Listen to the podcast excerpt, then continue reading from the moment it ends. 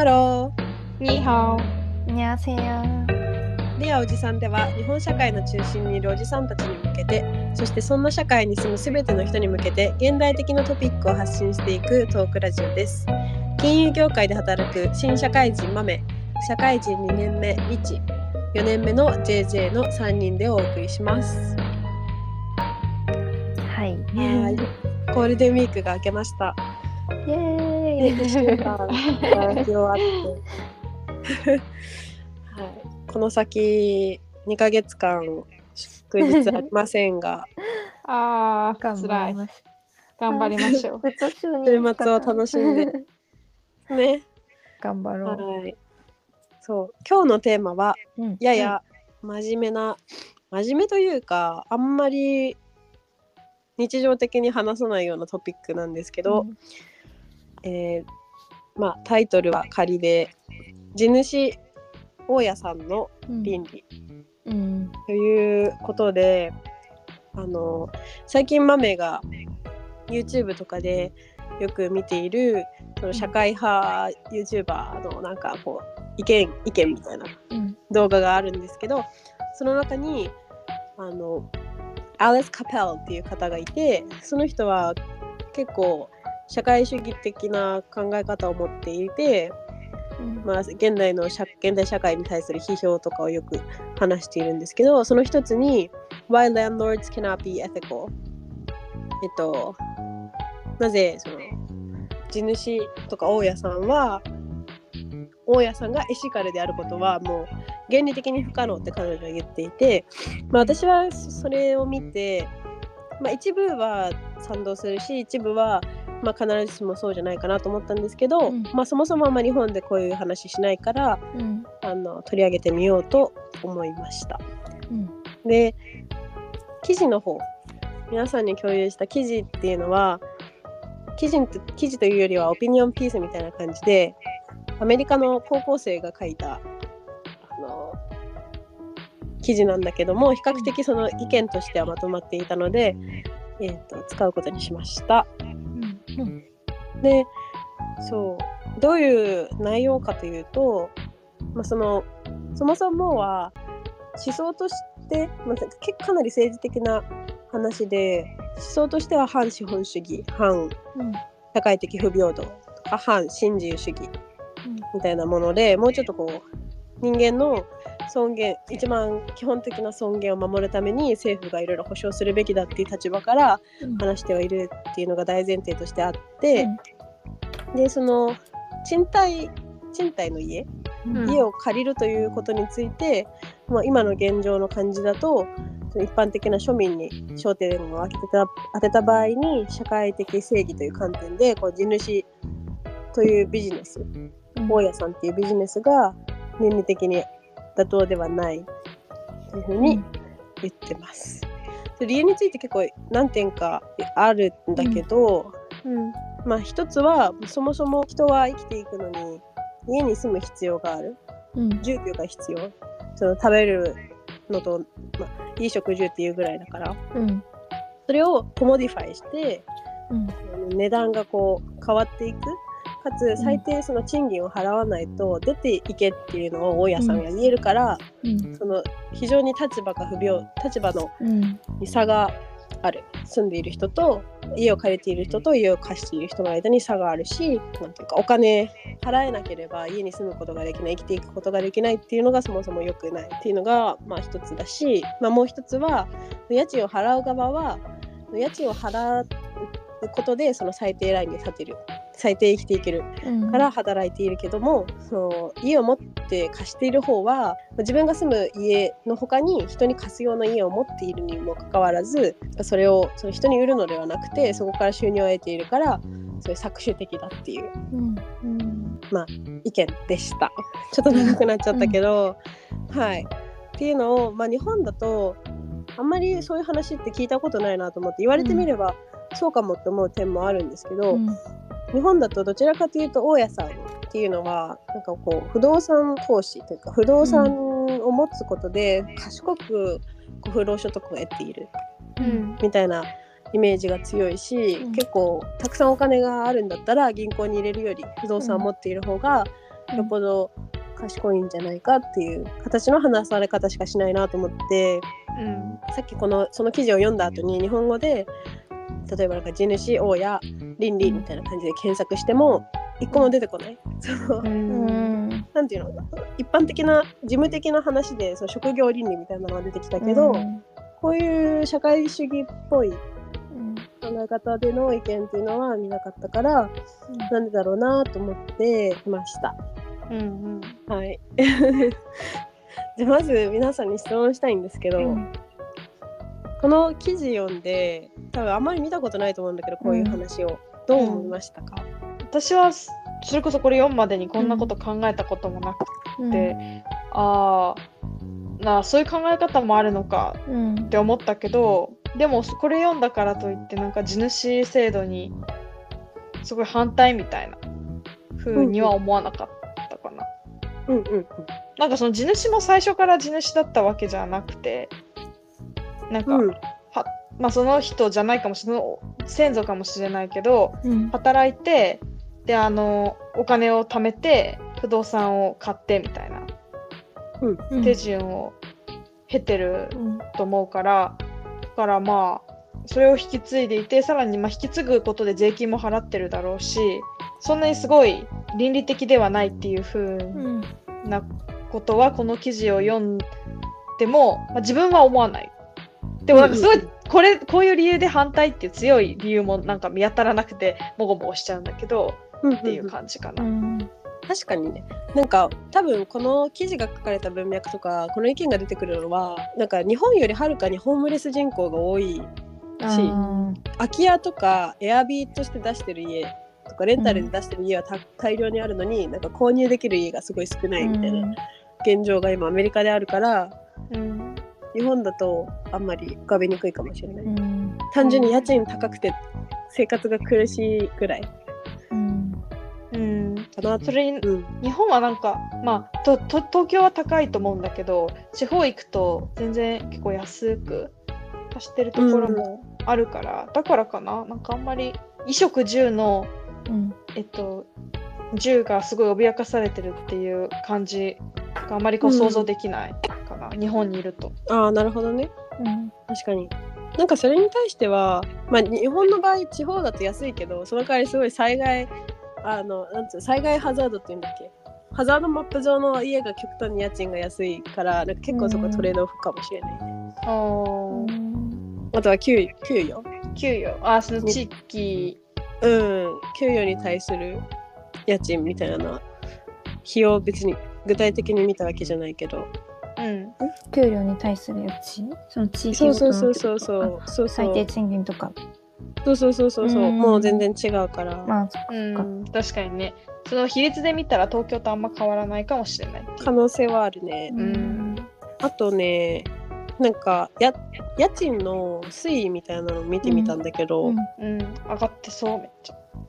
めっちゃ上がってるというか急激にね上がったのがまあ言ったら切れないけど1960年ぐらいから80年にかけての20年間はめちゃくちゃ伸びていてうん。ここから10年、80年から90年はもっと伸びていてえーうん。で90年から2000年の間はもっとこう伸び率みたいなところはうん。かなり上がっているみたいな、でも2000年以降はほぼフラット。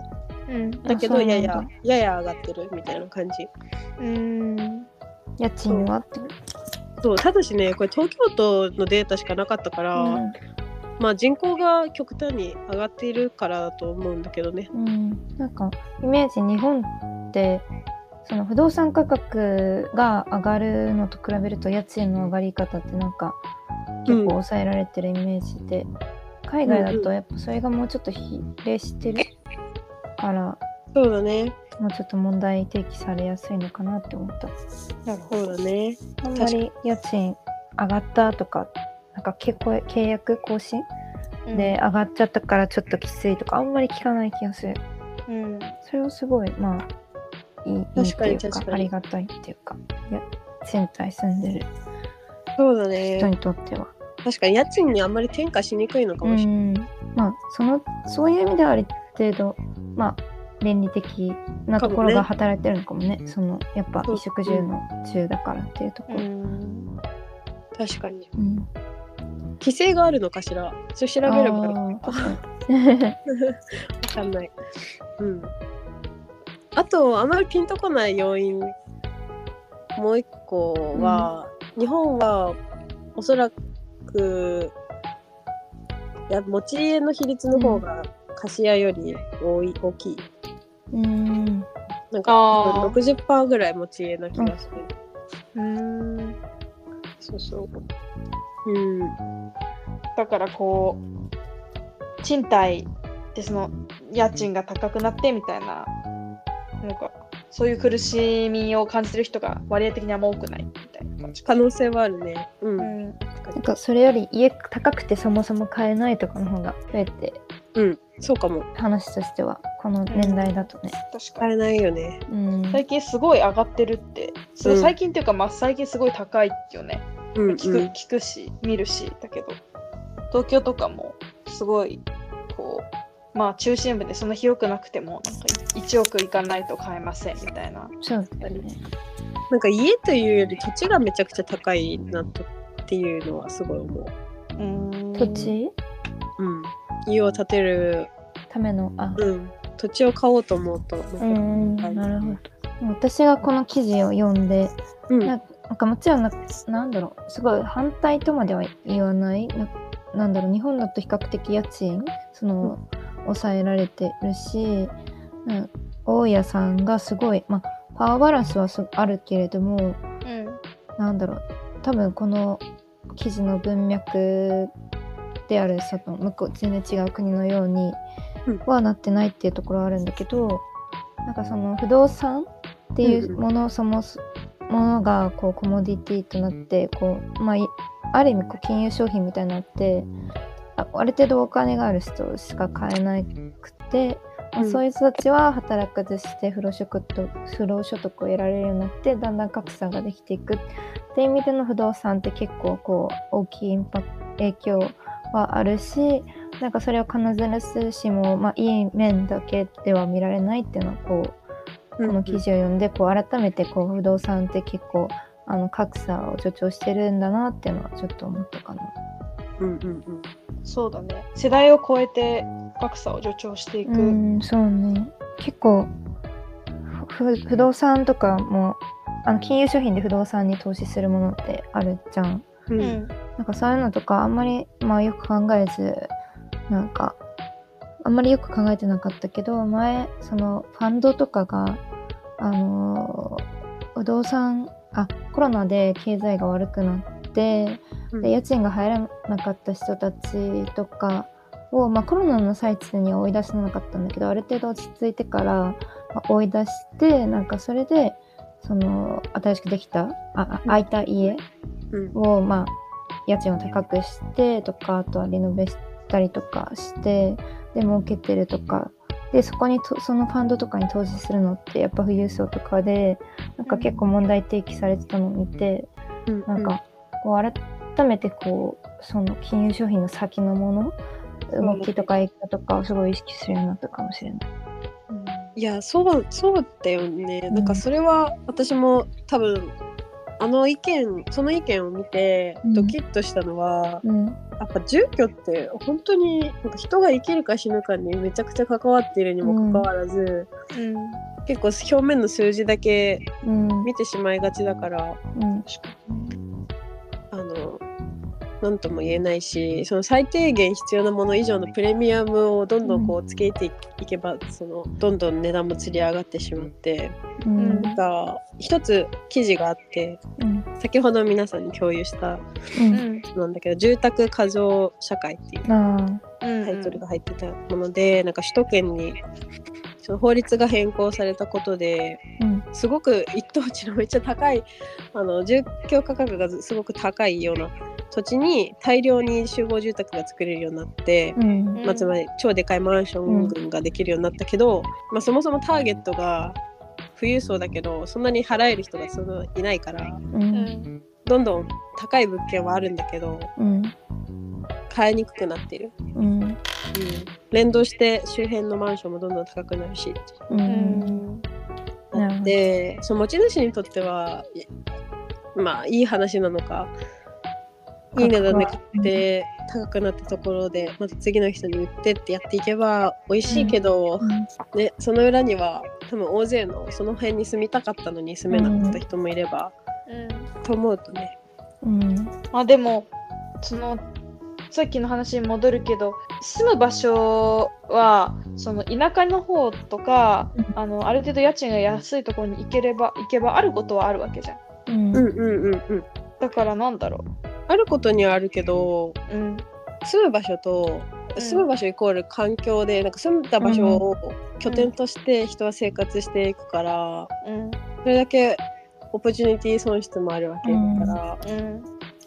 とかまあ職場がね東京だったら仕方がない人もいるしうん。ずっと住んでいたところだったけどもう家賃が高いので払えなくなって、まあ、追い出される形でちょっと田舎に行くとかうん。っていうのはまたなんかあることにはあるけど生活レベルではなんかちょっと正当なのかっていうと丸にはできないかなっていう感じがする。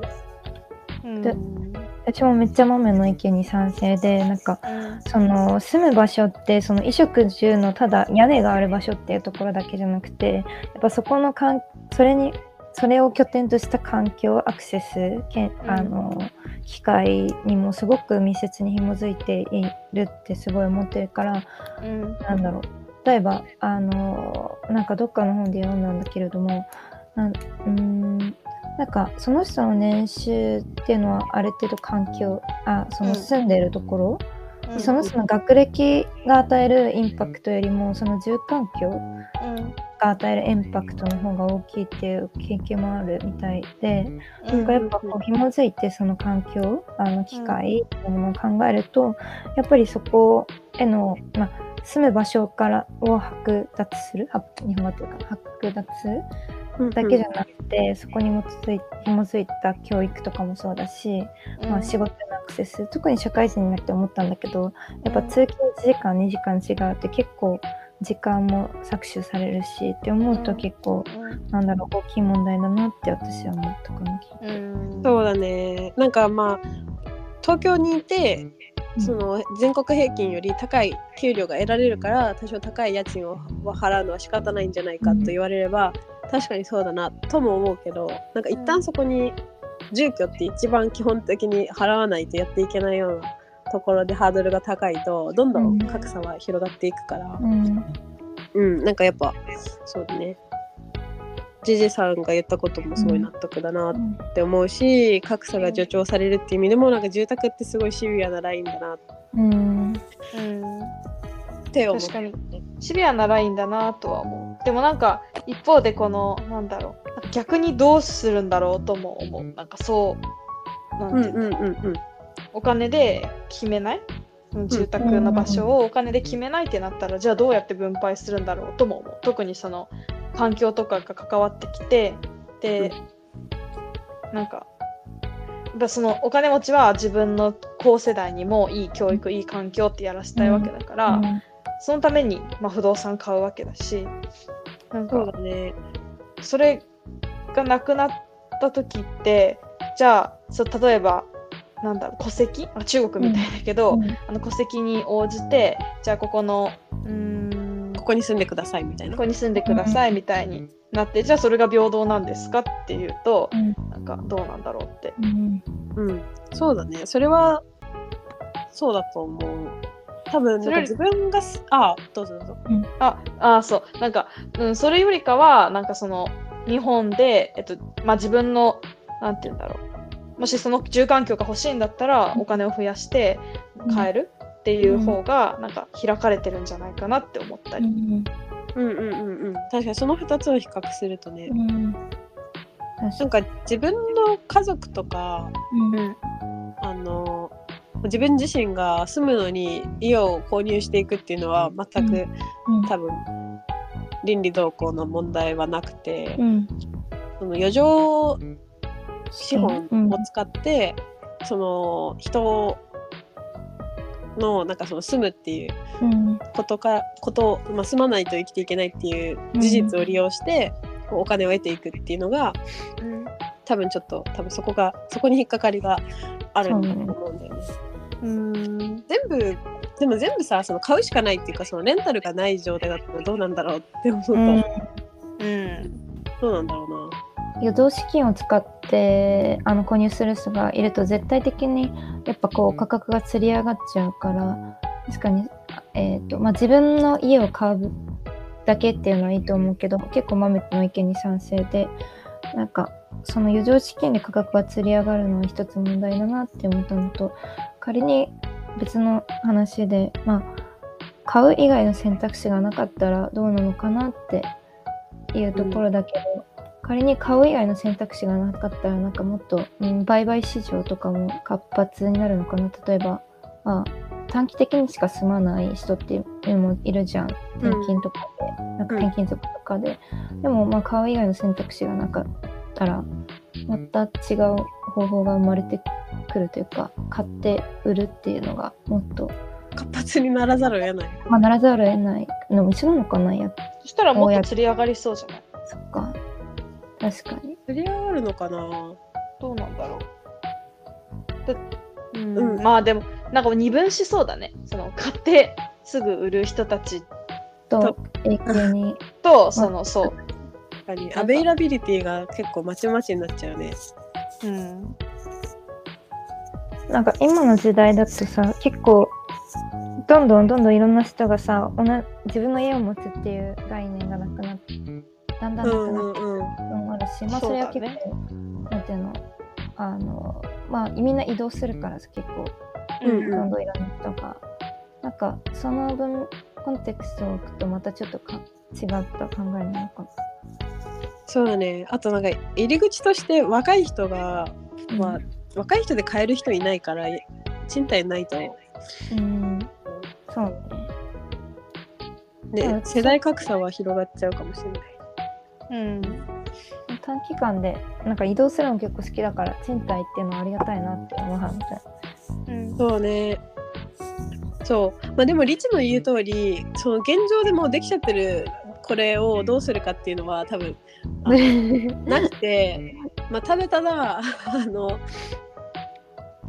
まあ事務地主とか親ビジネスっていうのは、まあこういう問題を抱えているっていう認識で多分とそうねとどまるしかないんだけど。うん。そうね。そう。なんか最近見たテレビ CM でね、あの、あんまり内容言うとどの CM かバレちゃって問題、まあ問題にはならないだろうけど、そのまあ要するにうちの会社っていうのはこういうたくさん土地を持っているんだけども、うん自分らは何もしてなくてこういう、まあ、ビルホテルうんマンション、うん、幼稚園とかそういうとこに貸してるんだっていう CM があるんだけど。やばいねなんか。こなんかうこれを聞いて CM やる必要ある？それ。なんかねこういう会社ですっていう。でもあ論調としてはすっごい明るいの。なんか明るくて白ベースになんか黒と赤の線でアニメーションしててなんか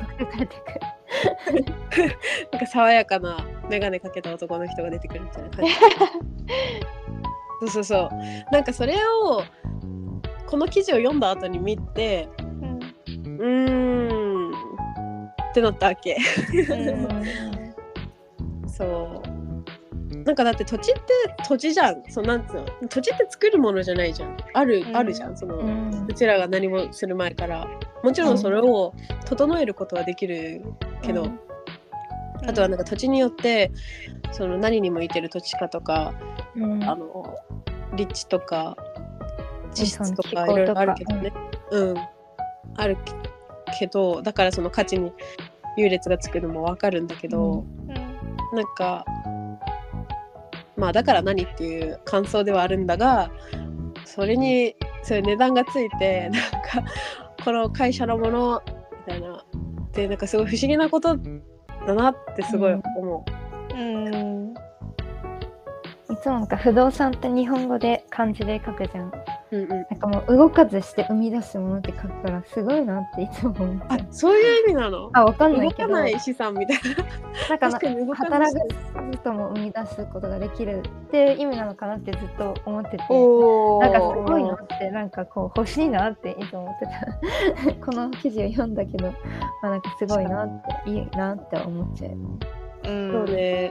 なんかその反対側に人がいる、うん、そうだね。なんか美味しい、美味しい話だなとは思うけどね。うんうん。まあそれが、どうなんだろう。でも、なんか一つ思ったのは、全大家が別に楽ではなくて、うん。すごく資資産家、めっちゃハイレベル大家だったら、うん。もしかしたら全てを外注して、自分は本当に何もせずに、その家賃収入が入って、うん。あとはなんかその、まあ経費をこう引いてみたいなだけかもしれないけどもっと例えばそれこそ親から受け継いだマンションとかをコツコツ自分でこう手を手入れをしながら、うん。うんテナントとよく喋ってうん。こう家賃を回収してみたいな。うん。とは、うん。多分全然状況違うというか大変、うん。うん。むしろ大変かもしれないし。うん。うん。おや人が変わる。そうだよね。人が変わるたんびにクリーニングとかしないといけなさそうだし、うん。自分の持ち家をなんか貸した人に傷つけられたけどでもなんか なんか言えないし。逃げられたとか。逃げられたとかね、大抵敷金から引くっていうのがああるだろうけど。そうね。あそう。まあかかなりその今ダラダラと喋ってしまったんだけど、うん。なんかもう一個クエスチョンがあって、うん。あなんか自分皆さん多分今賃貸だと思うあまあ皆さんじゃないか。まあでも 賃貸で住んだ経験みんなある？リッチーは、うんあるある。そう。だから賃貸で借りていてとか、まあ、契約した場面ででもいいんだけど、うん。なんか大家とかうん。管理会社とかとの関わりの中でなんか思ったこととかあるかなと思ってなあ。そう私自身がその今住んでる賃貸を借りるにあたってうん。結構なんかヤクザビジネスだなってすごい思ったから、あそうなんだうんまあなんていうのなんか結構その条件がいいから自分はじゃあ他行くっていう風にならなかったから仕方ないんだけど、うん。なんか例えばその敷金最初、うん。あの家賃の0.5ヶ月分って口頭で言ってたのに最終契約の時に1ヶ月になってたとかへえあのあとはなんか手数料？不動産仲介手数料？うん。が1.5ヶ月って言われてへえなんかネットでねなんか上限0.5なんか普通は0.5で合意があれば1.5までみたいな。あいけるんだ1.5までそうそうそう。だからそこがすごい分かりにくくてうん。私はこれ交渉すればいけると思ったんだけどあうん。なんか向こうに「いや豆さんそんな怖い言い方されたらこっちも嫌な気持ちになりますよ」みたいななんか感情論で反論されて、へえなんか「え？みたいな「え？え？え？そうそうそう。え？じゃあえー、私ここ借りたいのにな」とか思いながらそうだだから折れ折れるしかなくて。ちっちゃいけど、うん。なんかやっぱ不動産ってさ、代替ができないっていうか、全部さ、ワンアンドオンリーじゃん。その立地とか、その現ね現物だから。うんだから思い入れがある家とかをさ、どうしても条件があるので取り払ってもらわなければなりませんって言われたら断れないから、住んでた人は。うんぱ貸し手が強いっていうか持ち手が圧倒的に強いなって、強いよ、うん、って感じた。っうん、ていう体験だ。なるほどな。1.5は多いよ。多いと思う。うん、ゼロのところとかもあるもん全然。そうそうそう。えー、大家の大家のあーこういうイメージ？体験談、うん。うんでも私がちっちゃい頃なんか愛知県に住んでた時のはあの家賃の家で家族で一緒に住んでたんだけど、隣に大家さんがいたの。うん。でなんかおお母さんがもう現金で家賃を渡してたのねへえ。もうちょっと覚えててでしかもなんか大家さんっていう感じだから大家さんその時からちょっと怖い人ちょっと怖いっていうか、うんちょっと立場が上で大家さんみたいな感じのイメージはあってただなんかあの隣に住んでらっしゃったからなんか顔知ってるしこの人に家を借りて住んでるっていうまあ小さいながら感覚じゃないけどあった。でも、うん。あのフェイス2フェイスでしたからなんなんだろう。こうその人の家に一回行ったこともあったしえー、なんか、まあ、よくしてもらった。まあ立場はあるけどうん。なんかよくしてもらったイメージがあったけどなんか東京に来てからあの賃貸に住んだ時はもうなん不動産の用語わかんないけど大家さんはさもうあの書類の名前あの文字上でしか知らない人。うんうん。で基本管理会社なんて言うんだろう。その不動産屋さんとあの話をしてで、まあ、印鑑をして、まあ、家賃も引き落としでっていうのなんか違ったなって思った。うん。確かに。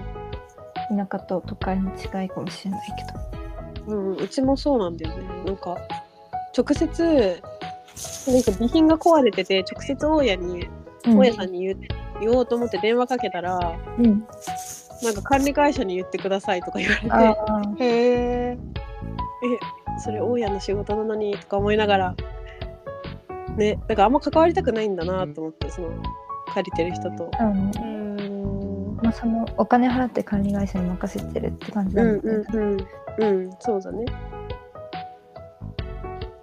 リーチはなんかあった、うん私自分で直接なんか賃貸契約とかやったことないから、そのなんて言うんだろう友達が借りてるところの,、うんの大家さんとかのイメージになっちゃうんだけど、私がその一回聞いた時はその大家さんがなんか一回病気の時とかうん。なんかその差し入れくれたりみたいな。えーすごい昔ながらのよく聞く話。いいね。まあ、東京の西の方だったから結構人間味のあふれる街のならではなのかもしれないけど、うん。なんかそのすごい面倒見のいいイメージうんうん。を持っててなんかうん。なんかこう他だと確かにあんまり顔も見ないし誰が貸してくれてるのかよくわからないケースが多いから、JJ が言ったように豆が言ったようになんかどこいなのかよくなんていうのどこにいるのかよくわからない。顔も見えない。っていうのはわかる気がする。でもまあなんかマイナスの印象はあんまないないんだよね。なんか、うんうんうん。うん、ニュートラルからプラスみたいな感じで。うんうんうん。なんかくあったらいい風に捉えられるみたいな感じか。そうだね。うんそうだね。結構なんか感覚と状況によるかもね。そのボラれてるなって思った瞬間に結構手深いにああ確かに。この1.5思いそう。でも1.5取ったのはかんその不動産屋さんが悪いんじゃないの？なんか不動産屋さんとなんか私の怒り半分で話してる なんかそこはなんか大家が不動産屋さんにいくらか払うからうん。その元手を多分でかくするために、うん、やったんだと思う。さ2人二人の合その2社の合意で、来る。うん。うん、まあでもねそこでひなんか私は交渉しようとしてもねまあだったら他の人に貸すのでとか言われてしまうから。うんそこ住みた諦めた。やっぱデッドラインがあるしねいつから住み始めるとか。あのそこそこ確かに。あでもすごいなんかなんだろう流動性がないという。流動性がないっていうかこうマッチングが難しい市場だなとは思った。いやうん本当にそれはそう。だからみんな引っ越しってやっぱ大変だし。うんタイミングも違うしね。で、うん。このこの好みも違うし。ずれるとさ文字通り家なし子になっちゃうから。ううん。ん。そっか賃貸と賃貸とかだとね。そのね。一日かぶったらその分の家賃は。もったいないね。ねもったいないし。うん。結構シビアなのに、うん。みんな頑張ってるなってすごい思う。あみんなっていうのは借りる側が？人々、うんあそう。人い人いた 持ってる人は強いよ ね。持ってる人って本当に強いよね、うん。なんか火事で全部なくなる以外さ失う手段がないじゃん。ないね。とかあと事故物件になっちゃうとかそうそうそう。でも私も私めっちゃ引っ越ししてんの一人暮らしで多分34回ぐらいうんうん引っ越してんのかな、でその都度、まあ、賃貸契約するわけどなんかあんまりねいまあ全般いい思いをしたことなんかよくないなないんだ。ないないっていうかまあそれが大家さんのせいとか管理あの不動産屋さんのせいとかじゃなくてもまあすごい初期費用とかってさかかるし。うん。あるね。まあなんだろう。まあ結局これはもう自分の好みがうるさいっていうだけかもしれないけど。あでもさ全部希望に合うものって難しいし。ないよね。完璧な物件。なんだろうなんか物件を完全に知ってさうん。賃貸を借りるって無理じゃん、なんかやっぱ住んでみないとわからないこととかなんか情うん情報の非対称性がすごいすごいある大ね。きいから、なんかまあやっぱりこう立場的に借りる側は弱いなだから今いい思いをしないのかなってうん感じかな。え一つさ絶対共感してもらえることは礼金って何？礼金何の俺だよって思うよね。借りてくれてありがとうでくれるんかと思うぐらい しかも顔合わせもしないのにね。しないとこ何の礼なの？だって家賃払うじゃん。それが礼じゃないのってすごい。何のね慣習なんだろうっていうの多いよね。日本だけなのかな？しかもさお礼をくださいって要求してるのが分かんない。私礼金ゼロでって探すことが多いけど、でもなかなかね少ないよね。なかなか少ないよね。うん。日本そうだね。日本だけじゃないあ日本だけかも。なんかさもっとニューヨークとかロンドンは、うん。礼金とかじゃないんだけどその家賃3 4ヶ月分前払いとか。なんかそういう形だった気がする。うん。なんか詳しくは説明できないんだけど韓国のあのーその住宅制度っていうかそういう借り方とかも全然日本と違ってちょっと韓国は特殊なんだけど、うん。なんかやっぱ全然国によって違うからうんと慣習とかが多いんだなみたいな。るほどね。そうだね。まあその地主、うん、地主も大家もうん。国と状況と制度によってうん。どれぐらいなんていうかその倫理的にどうなのかっていうのは多分違うけど、うんうん多分すごくシビアな話になってくるとなんか人間のい命がかかっているのにうん。どうしてそんな事務的なんだみたいな話になってきてすごいうん。辛くなってくるなってすごい思った。うん。うん。まあ、特になんか強制退去とかねそういう話は、うん。確かそうね。うん。まあ、ちょっと地主と大家でもちょまた日本だと意味合いが違うけど。うん。日本だと地主ってどういう意味？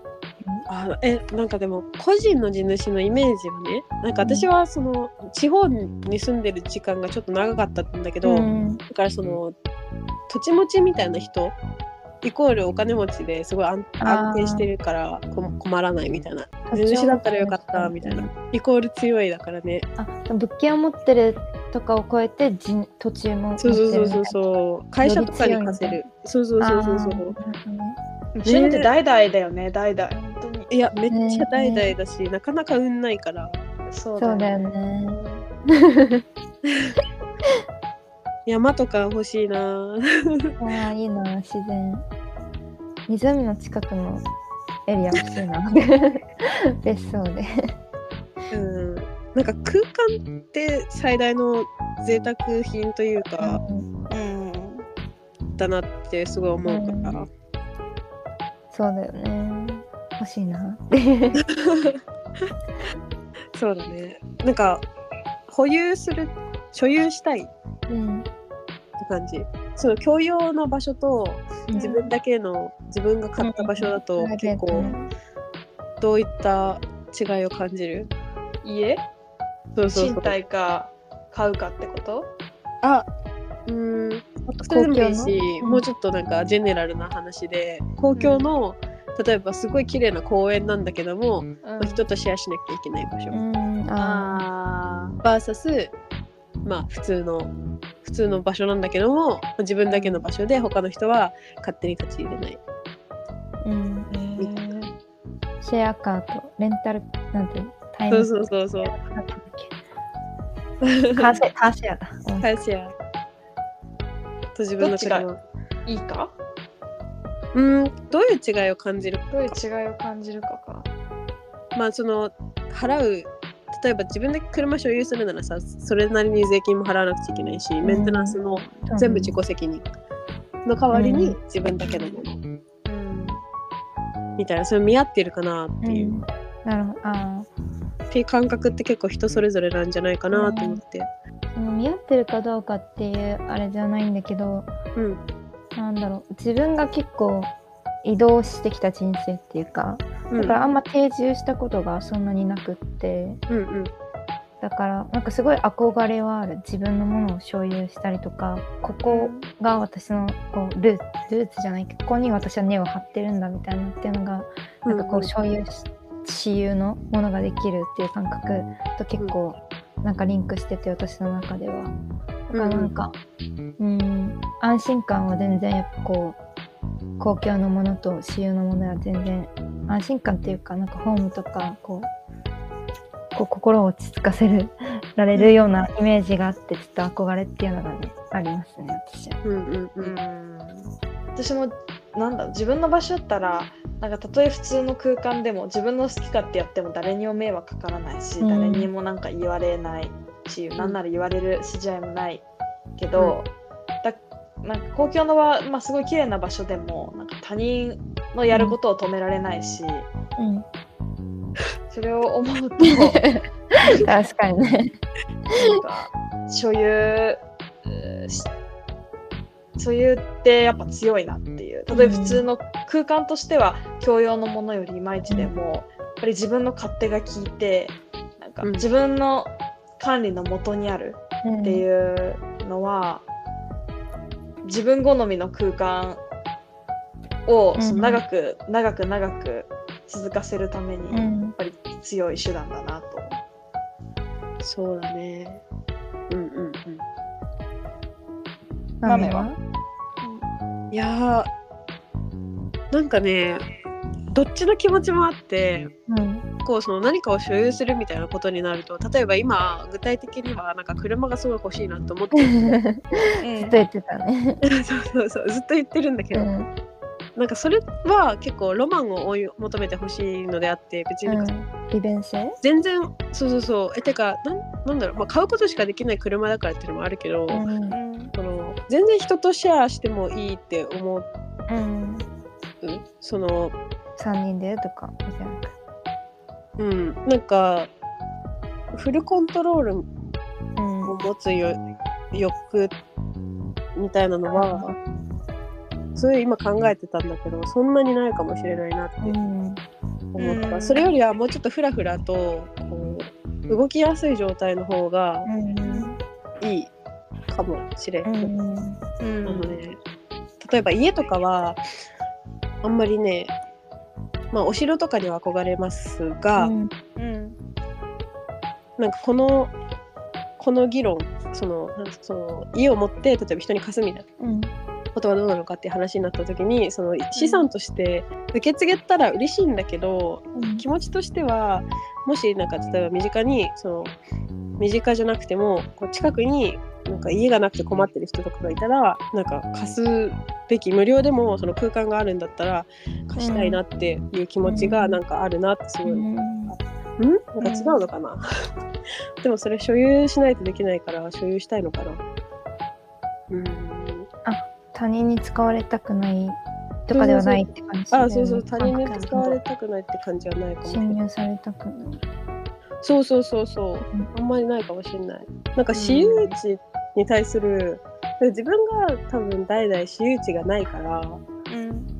なんかすごいね怖さを感じる。怖さ？その絶対侵侵入できないその柵とか壁とかうん。見るとなんかすごいねあの拒絶されてる感じ。まあそれが目的なんだけどさ、があってすごいなんか怖さを感じるから、うん。なんか嫌だなってちょっと思ったりする、うん。でもそれってねプライベートな空間は必要だしな。なんかそうだからごちゃ混ぜですね。まとまってないです。でも確かに怖さは感じるね。なんかさ、作とかがあると。入るな。なんか。そう。なんか例えばこう家の鍵を小学生の時に忘れて、うん。家に入れなかった時があってさ夏とかめっちゃ暑いのに家に入れるのってさ、確かなんか物理的にしんどいし精神的にも辛いじゃん。自分今家に入れない。うん。うん。この壁の向こうに入れないんだけどこのまま熱中症で死んでもおかしくないんだけど、っていう瞬間になんか家っていいけど怖って。私それで大家さんち行った。おトイレが行きたすぎて。それは運がいい。そうトイレ行きたいのに鍵忘れた自分の家なのにさって感じ。そうそう自分の家なのにさみたいな。確かに。超ちっちゃい時なんか家の前で鍵なくておもらししちゃったことああえあ。私もあるよ。私もある。暴露大会。あるある。る暴露大会まさかのあるあるなんだけど。この前の CBD、CBD、CBD だよね。暴露話に続き。家の前のね。流したい。そう。あーだからなんか住居ってね。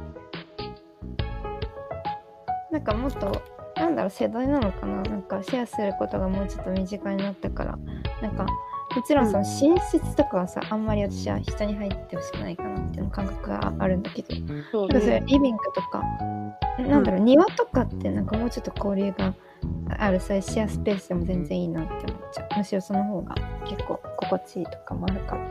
うん。そうね。またいろいろ条件付きになっちゃうけど、うん。なんかその乱さないとか。そうね。うん。だからなんか完璧ってないね。全部トレードオフだね当たり前の結論になりました。こうアメリカをこう旅している時に毎日違うとこに泊まって、あなんかこれもいいなってすごい思ったのがね今心にあってその結構人が一軒家の一つのベッドルームだけ貸すとか全然あって、うん。なんかあんまりその人に家に入られたくないっていう感覚ないんだって不思議に思ったんだけど。あ私も近いかも。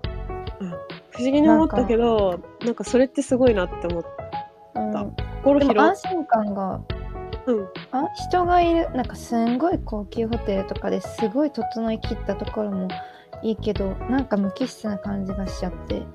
うんうん泊じゃないけどなんかそうエアビとか全然私はエアビの方がなんか可愛かったりするしたまにいいところだともうびっくりがあるからね。なんかその土地ならではのちょっと部屋の作りとかも見てるの面白いし。うん。うん。ホテルだとやっぱ割と確一的だからさ、そう。なんかね無機質な安心感もあればうん怖さもあればうん、い人の家の安心感もあれば怖さもあれば。ろいろいろだねっていう、そう。ただただその人をなんつうの全く知らないうん借りてくる人に自分の家の部屋をうん。平気で貸しちゃう人うん。で多分結構あんまりその侵略されたくない感覚がないんだなと思って、うん。そうだね。なんかそれにすごい私は刺激を受けたからうん。なんかさっきのこう混ざった。うん。所有とシェア所有と非所有の混ざった感じの感覚になったかも。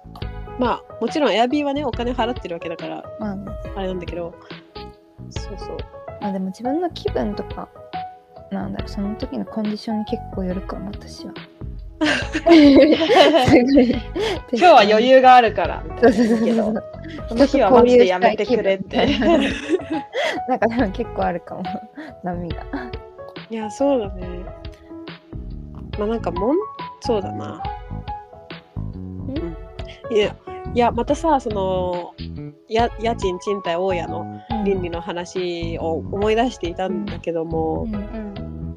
なんかちょっとしたその例えば鍵を忘れちゃった時にうん。家に入れてあげるっていうなんか人間的な温かさとかうん。なんかそういうものを持ってやれるってなんか全然違うんだなその借りる人にとっては全然違う体験になるんだなって思ったし、なんかこの人からはお金が取れるからじゃあ敷金1.5倍にしてやろうみたいそうねうん。なこととかなんかその不用意に。うん。なんかおお金だけで完結する関係。なんか、うんそれともやっぱ人間対人間なのかってなんか結構変わるよね人によって。結構変わるなっうんて思った。まあその裏側で大家さんは実は生活に困っていてとかねずっと空き家だったから大変だったから今取りたいとかあったのかもしれないけど、うんなんかもうちょっとコモディティだけじゃなくてそういう人間的なうん、温かさもあったらいいよね。あり続けてほしいなって思って確かに。そうだね。彼に大家になってもそういう大家になろう。大家を目指すんかいって感じやっぱね人が住んでる場所だからね人の人生が起きている空間だからそうね。うん確かに意味が大きいよ。というお気持ちでした。うん。皆さんいろいろ共有していただきありがとうございました。面白い記事をありがとう。ね、なかなか出てこない話なので、うんよかったですここでできてあり。がとう。はい、うんではではバイバーイ。ありがとう。はいまたね。バイバイ。うん考えたこともなかった、うんなんかもう中国人って不動産めっちゃ好きで みんな買うのね韓国人もすごい好き。あ本当？同じだ。大陸安定感求めてんのかな？なんかわかんないけど、ままあ、ね。中国はさあの自分で所有できないじゃん土地。まあ家は買えるけどでもまあいつ取る、土地はダメなんだ。いつでも土地もダメ土地はダメでかつ家もなんか国がここをなんか取り壊しますって言ったらもうなんかそうなんだうちでも。言わせずそうそうそう。たとえ持ち家でもね。そう。それは消えるんだ、資産が。消えちゃうんだよね。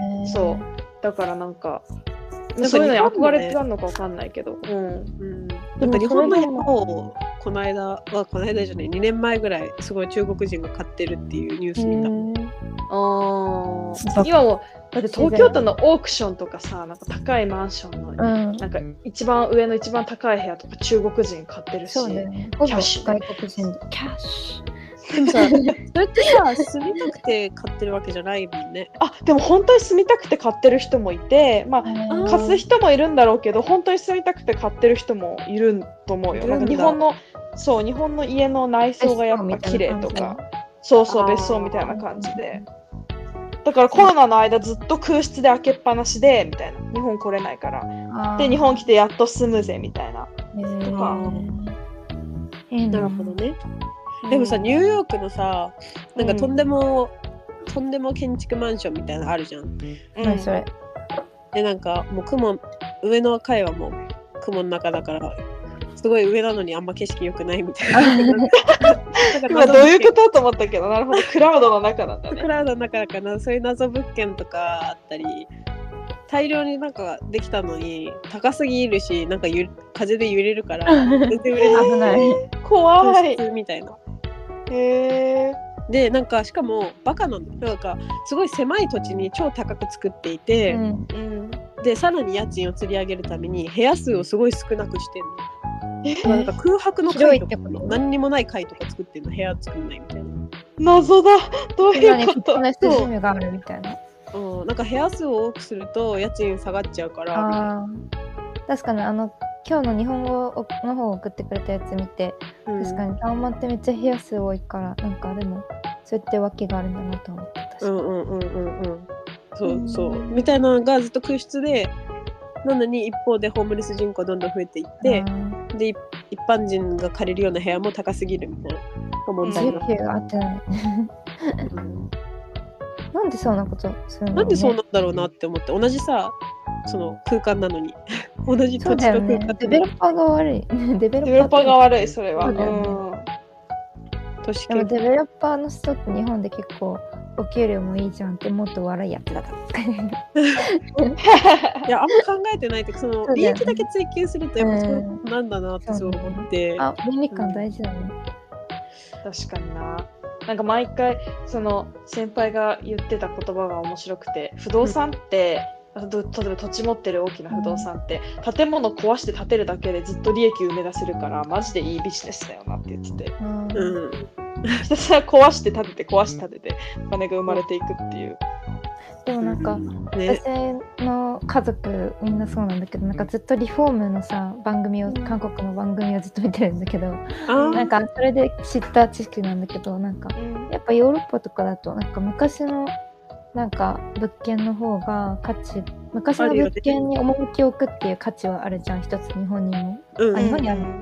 古いものを大切にするみたいな、うんそれがちゃんと経済的な価値とリンクしてって、うなんかそれは韓国にもなくて日本もないじゃん結構ないね。やっぱなんかそこち大きくその違うなって思った。うん。そうね、なんか日本って建物のさ平均寿命がなんか欧米とかの半分ぐらいらしくて、ああそうなんだ。うん、でもやっぱ確かに地震とかもあるのかな。耐久耐震。耐久性。うんまあでもさ見るからにさ最近の新築住居ってもしかしたらコスト低いからなんかいいこともあるかもしれないけど見るからに100年は持たなそうだよね。そうよ100年は持たなそう確かに。すごい腐食とかしてるとこ想像ついちゃうけどうん。全然日本家屋って昔の古いのガタ来てるけど100築100年でも全然現役のとこあるし確そうだね。適当に作ってるのもそう。うん。しかもなんかなんだろう。すごいそのリフォームのやつ見てたけどやっぱ韓国の家もそうだけどなんかどの家も同じようなインインテリアというかさソファーはここにあってテレビはここにあってダイニングはここにあってって間取りがの同じ？そうだからなんかそれ言われちゃうとすごいつまんないなと思って。確かにとか思ってあとさみんなニトリだからさガチでインテリア同じみたいな。ソファーかぶって確かにねやってダイニングテレビとかおもろいよね。ね。ある意味すごい客観的にメタ的に見るとすんごいなんか気持ち悪いなって思っちゃった。なんかたまに想像する。なんか首都高とか走ってるとさ大量にさ団地とか集合マンション見てさこの部屋の中にあのニトリのレイアウト何個あるんだろうなと か。すごい想像してしまうよねそれぞれの人生があるんだっていう風じゃなくてなんか確実的な人生を生きてるんだってめっちゃ怖いけどなんかみんなぶ人生の舞台が似てるみたいな。で、うん満員電車に乗ってみんな。怖いよね。ほんとハムスター小屋みたいな。う んやだ もうワンオブゼムなのすごいね。ああいうマンション見ると途方もない気持ちになってしまうそれに比べてなんか一軒家のさなんか自分で、まあ、超お金持ちだと思うんだけど自分でもう一から建てましたみたいなの見るとうわー楽しいってめっちゃ思う。いやる羨ましい。羨ましい。でもさ羨ましいけどそれも限られた人たちにしかできないって思うと。そうね。それは恐ろしいよね。確かにこの倫理観を問いただせねばとは思っちゃう。この家賃つり家賃じゃなくて不動産価格つり上がってるでもお金払える人もすごいけどあのクラフトマンシップがすごいなって思う。なんか家って。確かに確かに。なんかだって作ってる人は普通の労働階級じゃん。はいあはい。あんな美しいもの作れるのすげえなって。うん確かに。本当。デベロッパーはだってささ指示出してさそううん。データ集めてさ、うん。うん人集めてるだけだから別に手動かしてないじゃんか。そうだね。作る人がすごいよね。作る人がすげえってすっげえ思う。デザイナーとか？うん。実際にこう建てる人。えでも素家なんか材とかね。自分の家建ててみたいそういういい感じのデザインある。そうね。なんかそういうそれ夢だわ。それ夢。だ、滑り台とか作りたい。あー楽しそう。すごい。日光がよく当たる庭みたいなの作りたいいいね。ここは日光スペース。でも利便性を考えないんだったらさ、うん。日本って今さ大量に空き地ああるあ空き家あるからそういうのを買って確かに。フルリノベみたいな感じでやったらうん。コストありだよね。ちょっと郊外とかね全然うん。なんか流行ってたよね。なんかシェアなんだっけ？別荘をシェアするみたいな。うん。あってちょっとプライベートではないけ確かに。そうなんだ。どめっちゃ安いとこは安いよね。100万円ぐらいで買えそうな家とかあるよ。あそうなんだ。あれそうだよね。本当に田舎とかあると思う。暗いやつだと。いいね。まあね直さなくちゃいけないけど、うん。そう老後それやりたいのなん。かうん、で家あとはさなんか自分で物理的に自分で立てるみたいなあ、楽しそう。あ、一からこう、カンカンみたいな。そう基礎から作ってみたいなあなんか5年ぐらいかけてーうん。いいね、それ。友達とね、もしくは夫とかと出るみたいな最近そういう番組見ててめっちゃ癒される。鉄腕ダッシュ？ちょっと違うか。えでもなんかテレビリノベリノベ。家一からは作んないかん。それは。リノベのやつ。そうそうそう。うん壁全部剥がしてとか。いいよねなんかそういう完全に住住居っていうか人生楽しんでる感が。うんその利益のためとかじゃなくて、うんそのアッドバイリューして、リセールしてみたいなんじゃなくて、うん自分が滑り台欲しいからここにつけちゃう、うん。愛着は来そう。家に。湧きそうだね。うん、なんかいいなって思ううんなかなか排除できないからね今ど今っていうかその排除その利益追求みたいな視点を完全に排除するのが難しいからうそう。だね。あの憧れる。えーいやー。すごいなんか終わってからの方が盛り上がったんだけど みんな本音がちょっとずつ。ここもまあ、ね、使おうと思えば使える。うん。使っちゃおう。番外編みたいな感じで。面白いかも。